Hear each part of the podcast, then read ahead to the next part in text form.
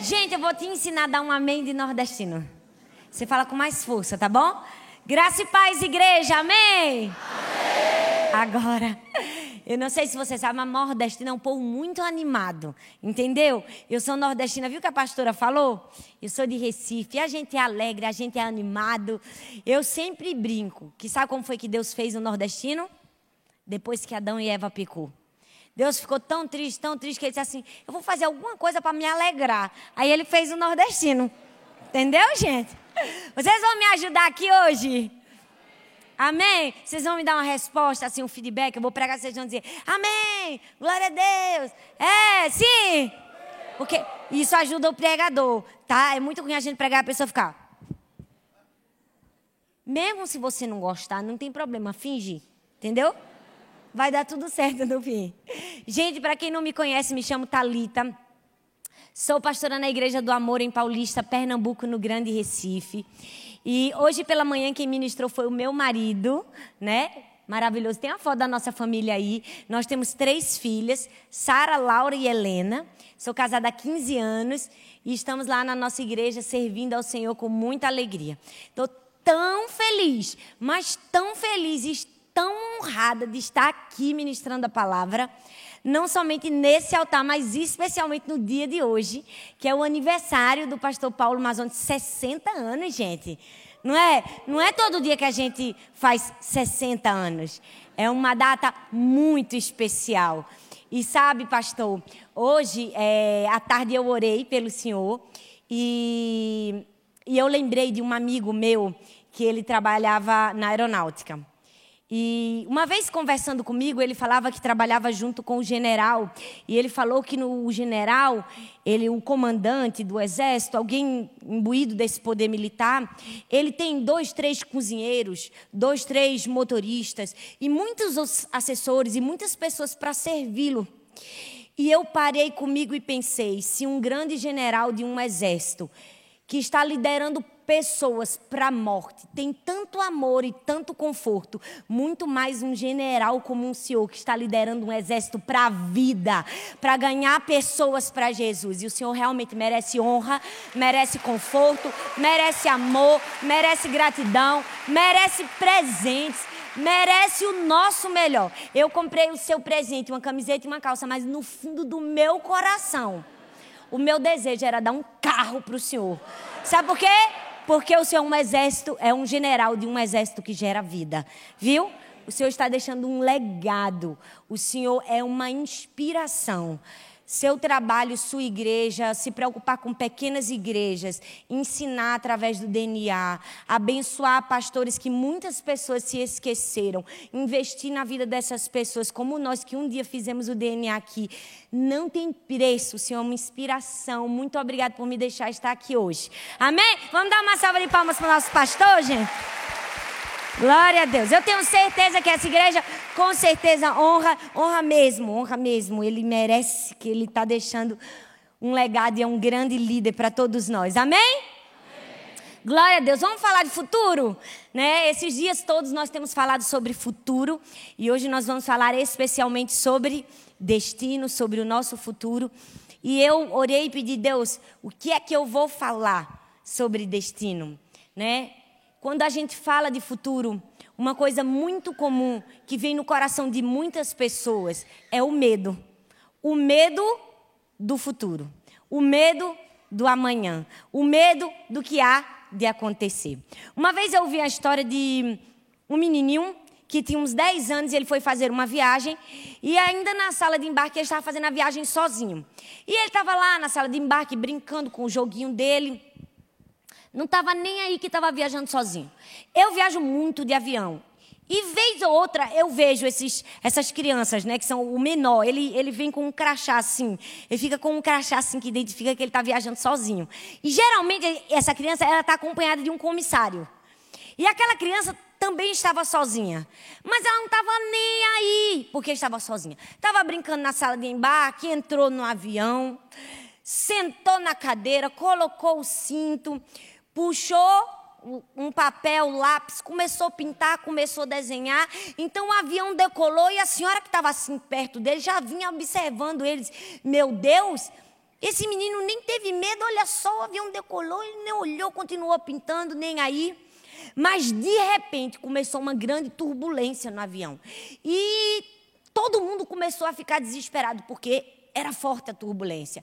Muitos adultos gritavam desesperados e aquela criança permanecia tranquila, pintando o seu desenho como se nada estivesse acontecendo. Até que aquela senhora já estava intrigada, chegou junto do menino e fez: Gente, eu estou olhando para você desde o começo, você sozinho aqui, sem medo nenhum, no meio dessa turbulência. Você não tem medo do avião cair?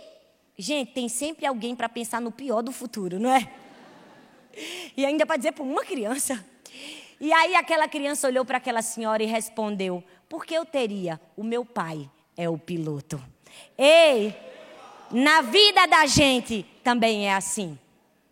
Às vezes a gente não sabe pilotar, mas não quer dar a cadeira para o nosso pai comandar a nossa vida, o nosso futuro. E às vezes a gente só quer saber qual é o destino final. A gente fica desesperado na primeira turbulência e às vezes sempre pensa o pior. Sabe, quando falamos de futuro, precisamos entender: quem está no comando é Deus. Deus é o piloto, nosso Pai é o piloto. Não precisamos ter medo do futuro. Mas, infelizmente, quando a gente fala futuro, destino, muitas questões, muitas interrogações vêm à nossa mente. É verdade ou não é? Quem nunca se perguntou: será que um dia eu vou me casar? Será que um dia eu vou ter filhos? Será que eu vou conseguir passar no Enem, como muitos fizeram hoje? Ou naquele concurso? Muitas pessoas, principalmente em tempos como esse, se perguntam: será que eu vou conseguir me aposentar? Muitas pessoas, com certeza, Pastor Paulo, perguntaram: como será que eu estarei quando eu fizer 60 anos? Porque todos nós temos o futuro como uma incógnita, mas infelizmente muitas pessoas têm o futuro com receio. Hoje eu quero falar sobre duas mulheres que tinham tudo para temer o futuro: Ruth e Noemi. Elas viveram circunstâncias que as deixaram realmente perguntar: o que vai ser do amanhã? Como vai ser o meu destino? E na história de Ruth e Noemi, eu quero trazer para mim e para você três princípios de como enfrentar o medo do futuro. Como enfrentar o medo do destino. Você está comigo aqui? Amém? Então você pode abrir a sua Bíblia em Ruth, no capítulo 1. E nós vamos ler a partir do verso 1.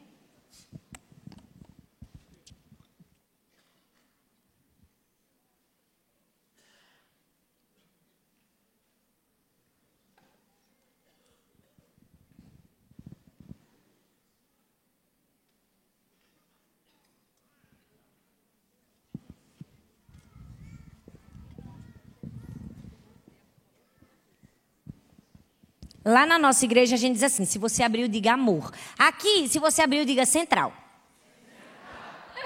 Amém? Ruth capítulo 1, a partir do verso 1 diz assim: Nos dias em que os juízes julgavam, houve fome na terra de Israel. E um homem de Belém de Judá foi morar por algum tempo na terra de Moabe com sua mulher e seus dois filhos. Este homem se chamava Elimeleque sua mulher se chamava Noemi. Os filhos se chamavam Malom e Quilion. Eram efrateus de Belém de Judá. Foram à terra de Moabe e ficaram ali. Algum tempo depois, Elimeleque, o marido de Noemi, morreu. Fala comigo, morreu. E ela ficou sozinha. Fala comigo, sozinha com os dois filhos. Estes se casaram com mulheres moabitas. O nome de uma delas era Orfa e o nome da outra era Ruth. E ficaram ali quase dez anos. Depois morreram. Fala comigo, morreram. Também Malom e Quilion, os dois filhos de Noemi. E assim ela ficou sozinha. Fala comigo, sozinha. Sem os dois filhos e sem o marido.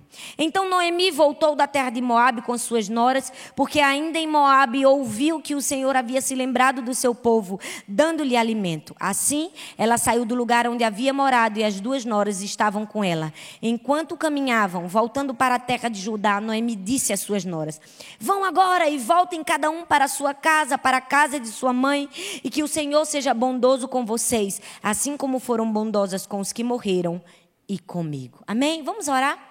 Senhor, muito obrigada pela tua palavra, Jesus.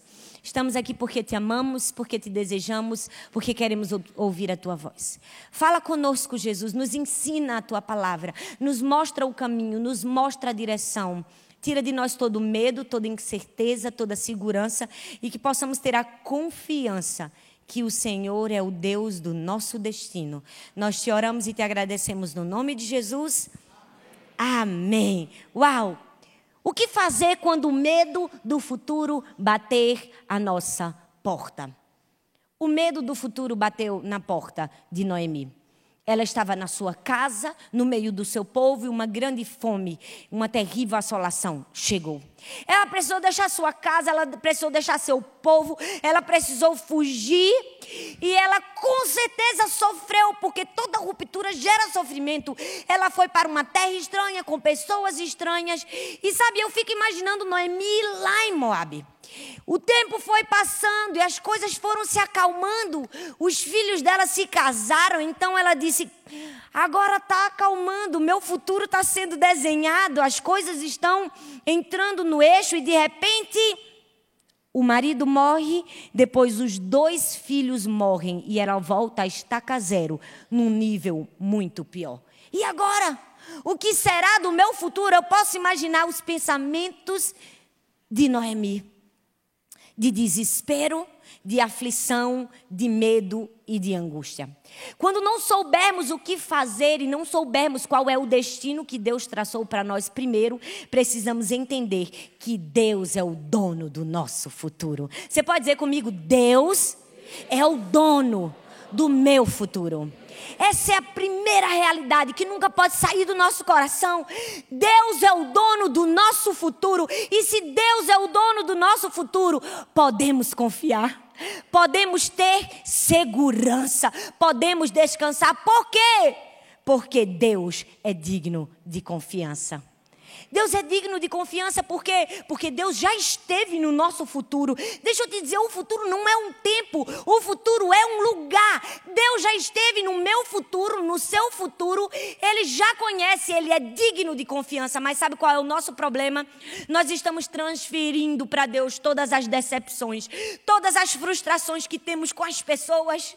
Nós muitas vezes entregamos o nosso futuro, o nosso destino nas mãos de alguém, de um namorado que fica anos e anos noiva com você e te deixou, de um marido que ficou anos e anos casado e te abandonou, ou de um emprego que você deu a vida toda e o chefe não te, te ajudou quando você mais precisava e nós transferimos todas as frustrações e decepções que temos com as pessoas em relação ao futuro para Deus.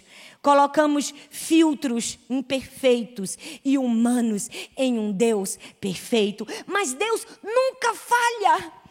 Deus tem o futuro e o nosso destino na palma de Suas mãos. E sabe, Deus tem sempre o melhor. O problema é que a gente acha que o não é uma frustração. Às vezes a gente quer entrar por uma porta e quando a gente vai entrar pela porta, ou ela está fechada ou tem uma parede, aí a gente quer pular pela janela. É ou não é, gente?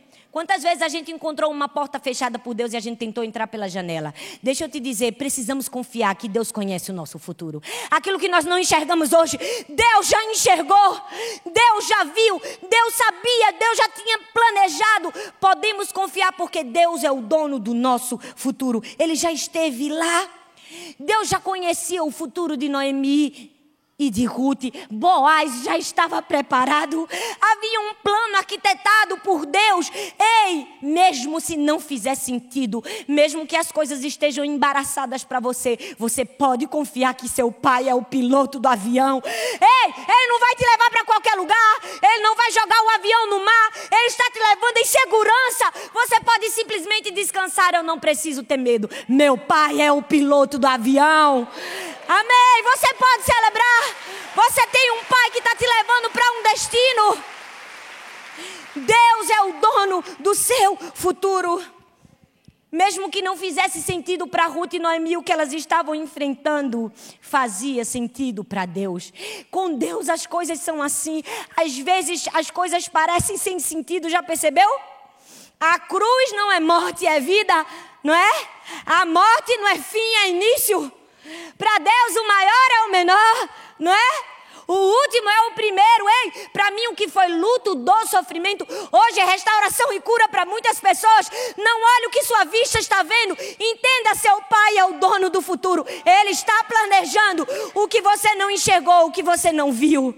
Você só precisa confiar. Deus é o dono do nosso futuro. E mais, podemos confiar não somente porque Deus conhece o nosso futuro, já esteve no nosso futuro, mas podemos confiar também porque Deus tem um plano. Fala comigo, plano. Durante esse final de semana nós ouvimos esse versículo, Jeremias 29, 11. Eu é que sei que pensamentos que tenho a vosso respeito, diz o Senhor. Pensamentos, planos de paz e não de mal para vos dar um futuro e uma esperança. Podemos confiar no nosso futuro. Por quê? Porque Deus tem um plano.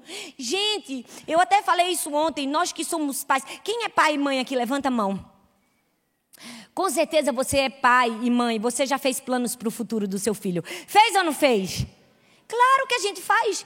Todos os dias a gente faz. Nas nossas escolhas estamos fazendo esses dias. Eu fiquei, meu Deus, eu estava contratando um professor particular para as meninas de violino. Depois eu peguei minha mão direita e fui ver o que elas faziam. E eu percebi que elas faziam natação, ginástica olímpica, balé, piano. E agora eu estava querendo botar violino. Eu disse: será que eu estou querendo exigir demais? Não, mas sabe por quê? Porque eu tenho planos para o futuro das minhas filhas. Gente, aquelas coisinhas pequenininhas, elas podem fazer a maior besteira do mundo. Eu disse, meu Deus, ela vai ser grande. Ela pita o maior garrancho. Eu disse, é a próxima Picasso. É ou não é? Não é assim, os filhos da gente pintam um garrante, a gente faz o quê? Bota na geladeira. É moldura no quadro. Tem sentido isso? Tem. Somos pais, planejamos um futuro grande, queremos o melhor para os nossos filhos. Se nós que somos falhos podemos fazer isso pelos nossos filhos, que o nosso Pai Celestial pensa ao meu respeito e ao seu respeito. Deus tem pensamentos de paz para você. Ele tem um plano.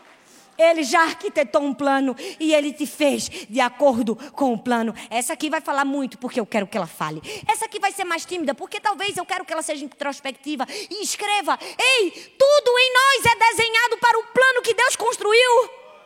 O que é que a gente precisa? Descansar. Meu pai é o piloto. Meu pai vai me levar para o lugar certo. Ei, você só precisa confiar. Deus é digno de confiança. Deus é digno de confiança porque Ele conhece o futuro, porque Ele planejou. Mas deixa eu te dizer, todas as vezes que você se contenta com o seu plano, você põe o plano de Deus em segundo lugar. Você não acha que é injusto? Escolher o seu plano e colocar o plano de Deus em segundo lugar? Gente, Infelizmente, é muita prepotência nossa. Se Deus pega todos os planetas, Sol, estrelas e faz tudo ficar em concordância no universo, a gente não sabe nem qual é a dimensão do universo. E a gente fica achando que os nossos planos são melhores que o de Deus. Deus tem um plano melhor. Deus sabe o que faz. Por quê? Porque Deus planejou. Precisamos entregar o papel da liderança para quem fez o plano. Ei, entrega o papel da liderança da sua vida para Deus. O problema é que a gente está construindo um prédio, querendo construir, sem o arquiteto quem planejou a obra. Não, não, é Deus que planejou, foi Deus que fez o plano, é Ele que devemos seguir. Ei, para que seguir o nosso caminho? Se a gente pode seguir aquele que é o caminho. Ei, você não precisa seguir o seu caminho, você só precisa seguir o caminho. Deus é o dono do nosso futuro. Entenda isso. Deus tem pensamentos de paz, mesmo que não sejam os pensamentos que você queira e que você concorde. No fim, há um futuro e uma esperança. Deus é o dono do nosso futuro. E a Bíblia diz que Deus tem planos de paz. Planos de paz não significa ausência de problemas, não. Planos de paz não significam necessariamente mudança de circunstâncias. Não, planos de paz significa segurança, proteção, provisão, amor, cuidado em meio a tempestades. Deus tem planos de paz, ele cuida de nós, mesmo quando o avião está com turbulência. Por quê? Porque Deus é o dono do nosso futuro. Quando o medo vier, quando você não souber qual é o destino que Deus planejou para você, lembra, Deus é o dono do meu destino. Ele é o piloto do meu avião, meu pai sabe para onde está me levando. Confia. Deus é digno de confiança. Em segundo lugar, quando não souber o que fazer, quando não souber qual é o seu destino, mesmo sem conhecer o seu futuro, conheça seu Deus. Olha para a pessoa que está do seu lado e diga: mesmo que você não conheça seu futuro, conheça seu Deus. Gente, vocês poderiam falar um pouco só mais animados? Diga assim: mesmo que você não conheça seu futuro, conheça seu Deus. Sim! Olha bem para mim, mesmo que você não conheça o seu futuro, conheça seu Deus. Ninguém aqui, gente, tem uma máquina do tempo que fala qual vai ser o nosso futuro, e graças a Deus por isso, porque seria terrível conhecer o nosso futuro. Não é verdade? Ei, mas nós temos algo que nos mostra quem é o Criador do nosso futuro. A palavra de Deus nos diz quem é o Criador do nosso futuro. Basta é suficiente conhecer quem criou o nosso destino. Mas sabe qual é o problema? Nós estamos só querendo descobrir qual é o nosso destino. Porque no fundo, no fundo, infelizmente, precisamos falar a verdade. Somos tão egoístas e tão centrados em nós mesmos que a gente não quer saber quem desenhou o nosso futuro. A gente quer mesmo saber qual é o nosso destino. A gente quer saber o que vai acontecer com a gente. Se todos os nossos planos e sonhos serão bem-sucedidos. Ei, antes de conhecer o seu futuro, conheça quem criou o seu futuro. Eu não sei se você percebeu, mas na história de Noemi, uma de suas noras, Ruth, insiste e diz: Não me deixe, eu quero ir com você. Não me deixe sozinha, eu quero acompanhar você. Ela diz: O seu povo será o meu povo, o seu Deus é o meu Deus. Por que, que Ruth quis seguir Noemi? Porque Noemi tinha coisas para dar para ela? Noemi tinha um futuro para garantir para ela, gente. Claro que não. Noemi já estava avançada de idade. Ela mesmo disse: Eu não tenho nada para dar a vocês mais. Nem gerar um filho eu posso, porque até para demorar para o menino nascer não vai dar para você casar. Noemi não tinha nada para oferecer para Ruth. Por que Ruth quis seguir Noemi? Porque Ruth conheceu o Deus de Noemi. Ela não precisava conhecer qual seria o seu futuro, bastou a ela conhecer o Deus do futuro. Ela diz: Ei, é esse Deus aí que eu quero seguir. Mesmo que eu não veja futuro nessa mulher, eu vejo futuro no Deus dessa mulher. Conheça seu Deus, mesmo que você não conheça o seu futuro. Basta você conhecer a Deus. Basta você entender: Deus é bom. Deus é um bom pai. Deus é direção quando eu estou confuso. Você não precisa conhecer seu futuro, você precisa saber. Deus tem direção quando eu não entender nada. Ruth, capítulo 1, versículo 6, diz que quando Noemi soube que o Senhor viera em seu auxílio do seu povo, dando-lhe alimento, decidiu voltar. O que foi isso? Foi direção de Deus. Foi direção de Deus. Deus olhou para Ruth e Noemi disse: Volta, eu estou te dando uma direção. Você não sabe o que fazer. Seu marido morreu, seus filhos morreram. Fica calmo. Eu tiro toda a confusão, toda a perturbação da sua vida. Volta para a sua terra. Deus tem direção quando nós nos sentimos confusos. A Bíblia diz em Provérbios 3, 5 e 6: Confia no Senhor de todo o teu coração e não te estribes, não te apoies no teu próprio entendimento. Reconhece-o em todos os teus caminhos e ele endireitará as tuas veredas. Você pode confiar que Deus te dá direção quando você estiver confuso. Quantos de nós na vida não estivemos confusos? E que, que caminho seguir? Eu vou por aqui, eu vou por ali. É essa pessoa, não é essa pessoa. É esse emprego, não é esse emprego. Quantas incertezas já não pairaram na nossa mente? Ei, quando estivermos confusos, Deus é direção. Noemi com certeza estava confusa naquele momento. Deus disse: Vai, volta. Por quê? Porque basta conhecer o nosso Deus. Deus é direção, é como se Deus, gente, fosse o GPS mais moderno de todos os tempos. E a gente ainda quisesse perguntar às pessoas no meio da rua. É ou não é? Você já percebeu que às vezes em momentos de confusão a gente consulta todas as pessoas, em último lugar a gente consulta Deus?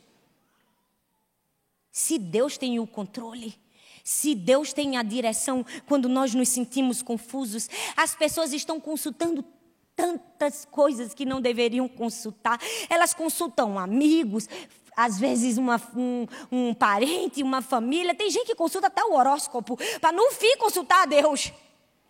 Se nós temos quem criou o nosso caminho, quem conhece o futuro, quem sabe nos direcionar no melhor lugar. Ei, se você estivesse se sentindo confuso, perdido, se perdeu de Deus, fica calmo, Deus não perdeu de você não. Por quê? Porque Deus tem direção mesmo quando a gente se sente confuso. Porque basta conhecer a Deus, não precisamos conhecer o nosso futuro. E sabe, Deus não somente tem direção quando nos sentimos confusos, Deus tem apoio quando nos sentimos estressados. Porque se tem uma coisa que estressa a gente é o tal do futuro, vamos falar a verdade? É ou não é? Quem nunca se estressou na aperreio, gente? Só em Recife tem aperreio? Vocês vivem tudo calmo, tranquilo? Quantas pessoas em algum momento da vida não se estressaram? Não ficaram irritadas? O que foi que aconteceu aqui com Noemi? Ela disse: sai todo mundo de junto de mim. Vão embora, vocês. Noemi enxotou as noras. Pode ir, volta para a terra da sua mãe, eu não tenho mais nada para te dar, eu sou mesmo amarga. Ela estava no momento de estresse, ei. Quando a gente está no momento de estresse, Deus tem apoio para a gente. Deus tem apoio para você. Ela disse: volta todo mundo. E Deus manda suas noras para chorar com ela. Elas choraram, choraram, choraram e disseram: A gente está aqui para te apoiar. Era Deus dizendo para Noemi: Noemi, você não está enxergando o futuro, Noemi. Você está confusa, Noemi. Você está estressada, mas eu estou aqui, Noemi. Eu estou te dando o apoio que você precisa, Noemi. Quando você chora, eu choro. Ei, quando você está confuso, quando você está estressado, Deus sente a sua dor. Ele tem o apoio que você precisa. Ele tem a ajuda necessária, então pode contar com Ele. Eu sempre falo em momentos difíceis, chora, pode chorar. Eu passei muitas circunstâncias difíceis na minha vida que o povo dizia, não chora, você tem que ser forte. Eu mesmo é que eu chorava. Eu digo, meu pai me entende. Chora, chora bem muito, chora até fazer um rio. Mas depois se levanta, bota uma ponta e passa por cima dele. Porque você não pode ficar na choradeira pro resto da sua vida. Você precisa se levantar. Você diz, agora que parei de chorar, agora eu vou voltar para minha terra. Ei, tem apoio, tem descanso em Deus. Sabe, Deus ah, nunca vai impedir que situações difíceis aconteçam na vida da gente. Acontece. Ele já tinha alertado a gente, ele disse: No mundo tereis aflições. Ei, futuro não é as coisas tão simples como se parece. A Bíblia diz: Pois eu, Senhor teu Deus, eu sou o teu Salvador. Quando? Quando passares pelas águas, eu estarei contigo. Quando pelos rios, eles não te submergirão. Quando passares pelo fogo, não te queimarás, nem a chama arderá em ti. Deus não estava dizendo, não vou deixar que você passe pelo fogo nem pela água. Ele disse, vai passar sim. Vai passar pela água e pelo fogo, mas não vai queimar nem vai afogar. Por quê? Porque eu sou o seu apoio. Eu estou com você em momentos de estresse. Gente, precisamos olhar para Jesus. Se você olha para Jesus, você percebe Jesus o tempo todo mantinha calma.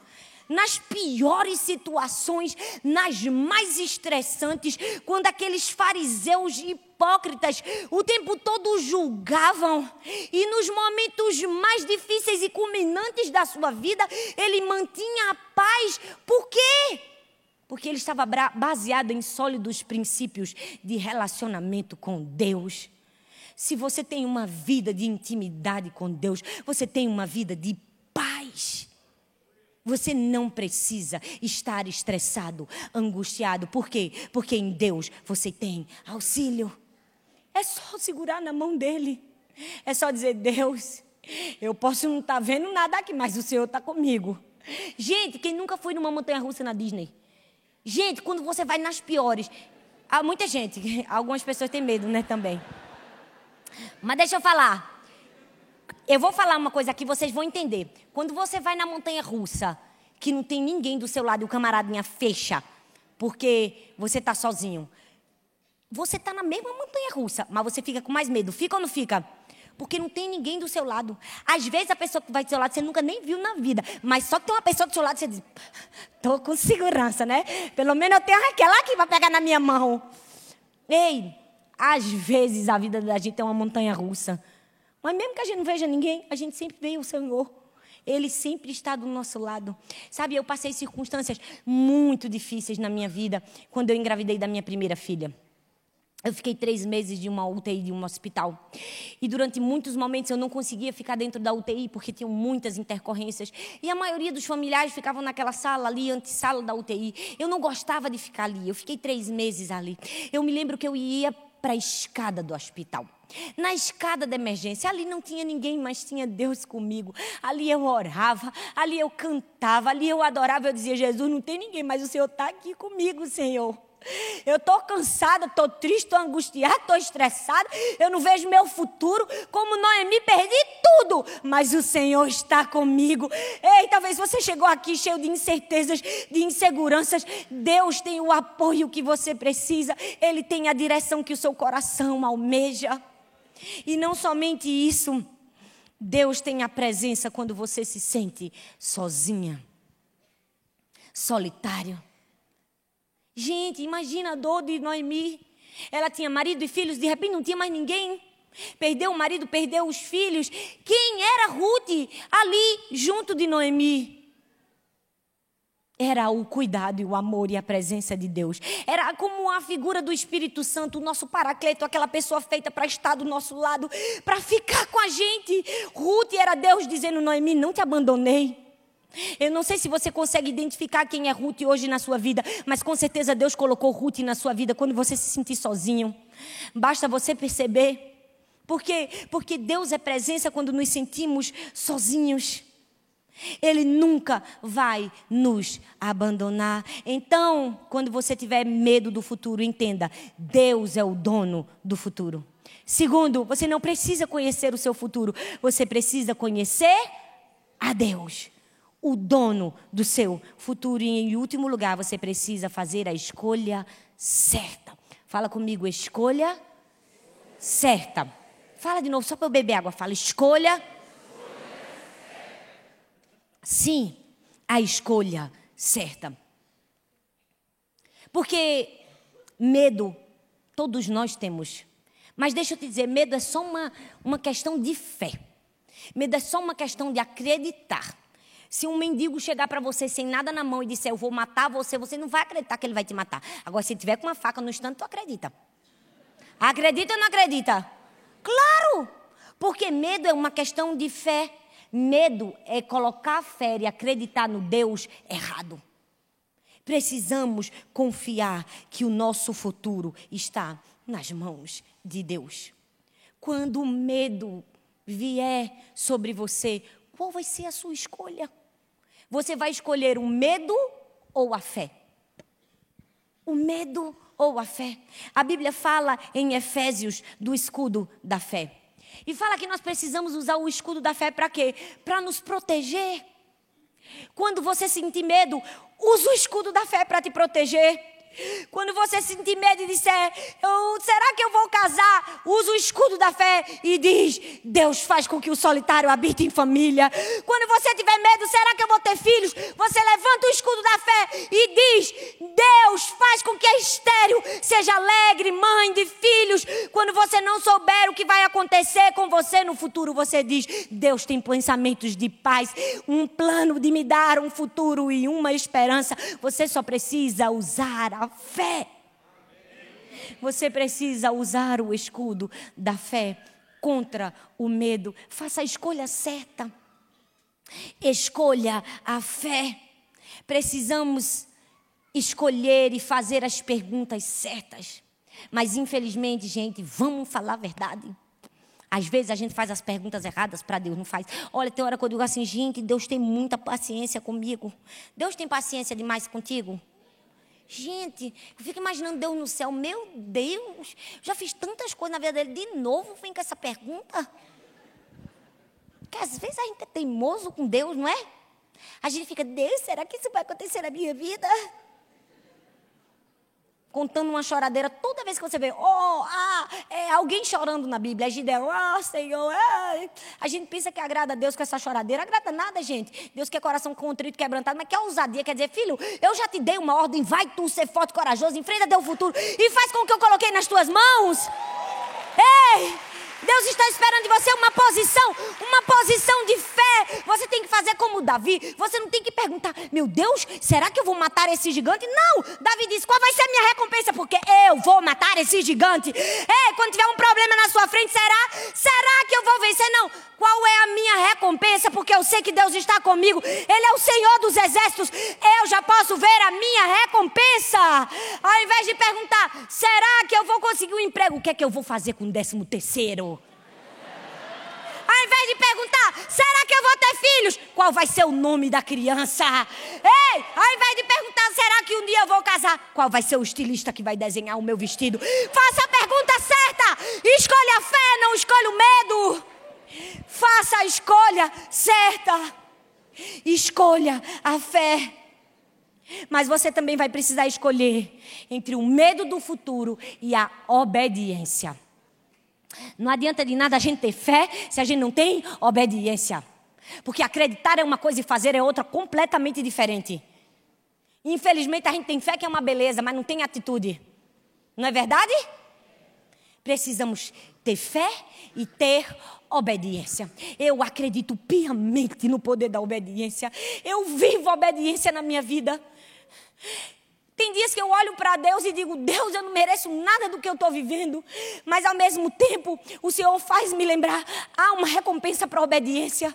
Se você obedece a Deus, se você obedece seus pais, se você tem uma vida de entrega, ei, tem uma recompensa preparada para você. Escolha a obediência. Pare de gastar suas energias com medo do futuro. Gaste suas energias com o seu presente, o que você precisa fazer hoje para chegar no futuro em obediência. Nenhuma das promessas de Deus vai funcionar sem obediência em primeiro lugar. Obediência não é sobre sentimento, a obediência é escolha, é decisão. Escolha obedecer. Escolha acreditar. E eu quero terminar. Fala, Ó, oh, vocês aprenderam. Quando todo mundo vier aqui que pregar e disser assim, eu quero terminar, você faz, ah. E quando o pastor Paulo vier também, porque aí dá aquela sensação de que foi legal. Não é, pastor? É muito legal, ajuda o pregador. A gente falou de Ruth e de Noemi, né? Nessa história. Mas uma terceira personagem, Ofa. Não é verdade? Ofa também não era Nora? Não sei se você já percebeu, mas a última vez que aparece o nome de órfã na Bíblia é quando ela desistiu, porque Deus não tem prazer em quem desiste. Ei, Deus não tem prazer em quem não persevera, quem não acredita no futuro até o fim. Não desista, vá até o fim. Tenha fé, acredite, obedeça e permaneça. Porque nem sempre vai ser no nosso tempo. Nem sempre o futuro chega na nossa hora mas vale a pena obedecer. Orfa abandonou o futuro porque não teve capacidade de permanecer. Não desista. Infelizmente, muitas pessoas desistem do destino, desistem do futuro por coisas tão pequenas. Na primeira situação difícil da vida, desiste. Aí as pessoas, ah, pastor, mas você não sabe minha vida, é muito sofrimento, eu estou muito cansado. Quem não está? Quem é que não está cansado? Não é verdade?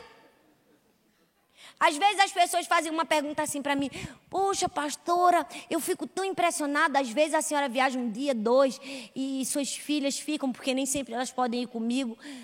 E não sei como a senhora aguenta, e eu sempre digo: Eu prefiro não fazer essa pergunta para mim. Não faço.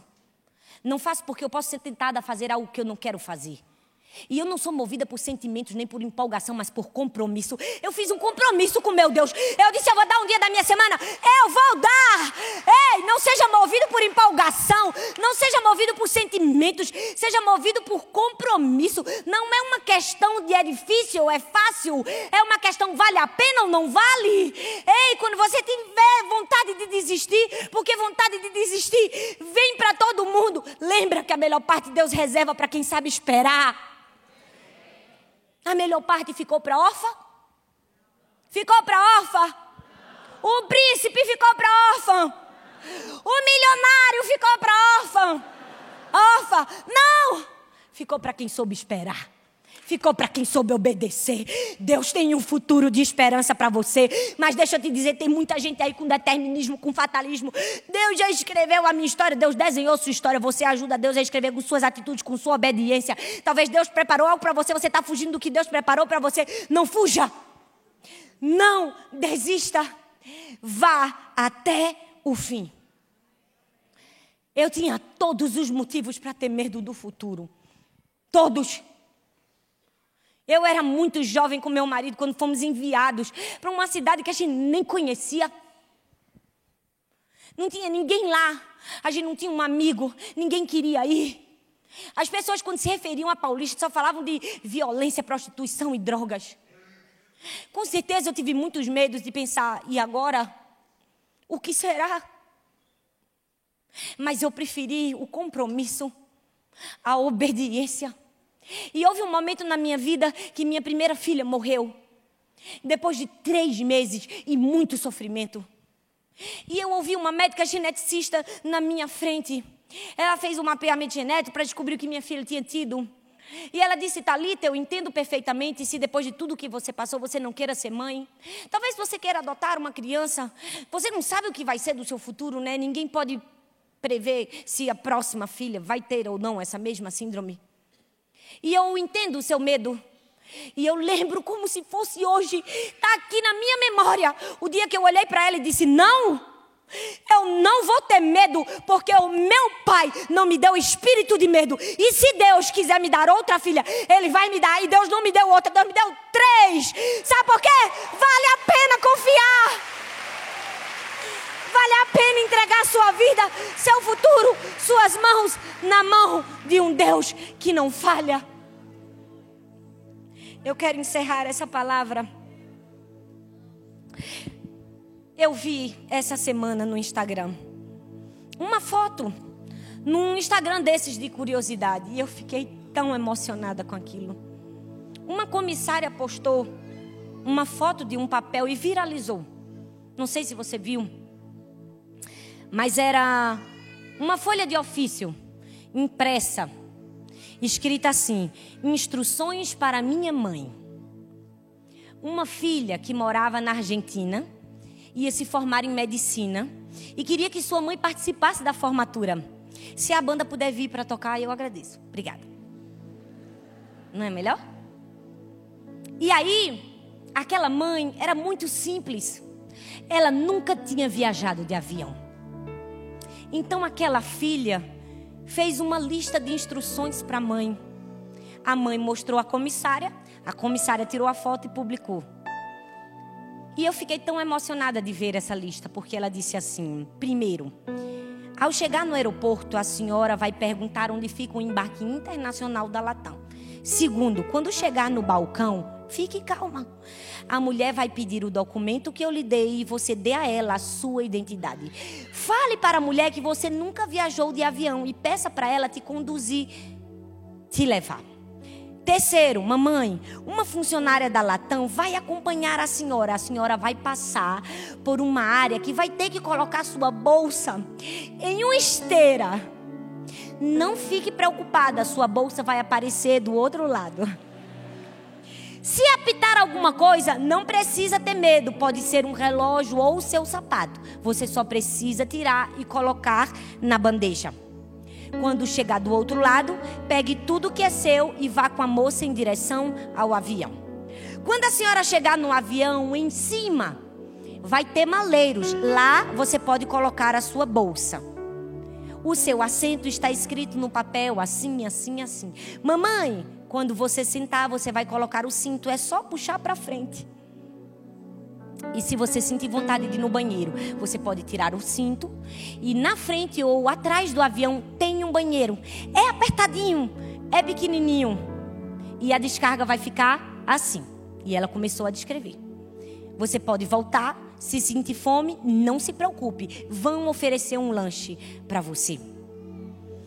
E aí ela falou como a mãe passaria pela imigração, como tiraria a foto, o que ela faria, passo a passo. E no fim, ela botou: Mamãe, eu estou feliz pelo quanto você se esforçou para estar comigo nesse dia tão especial. E de fazer algo que é tão difícil para você para estar comigo. Eu fiquei tão emocionada de ver o que essa filha fez com a mãe. Porque é isso que Deus faz com a gente. Deus tem um plano, uma estratégia, e Ele nos diz: filho, faça isso, filho, faça aquilo. No fim, tem um destino para você. A única coisa que cabe a mim e a você é escutarmos a voz do nosso Pai e descansarmos, porque Ele é o piloto. Você pode ficar em pé no seu lugar?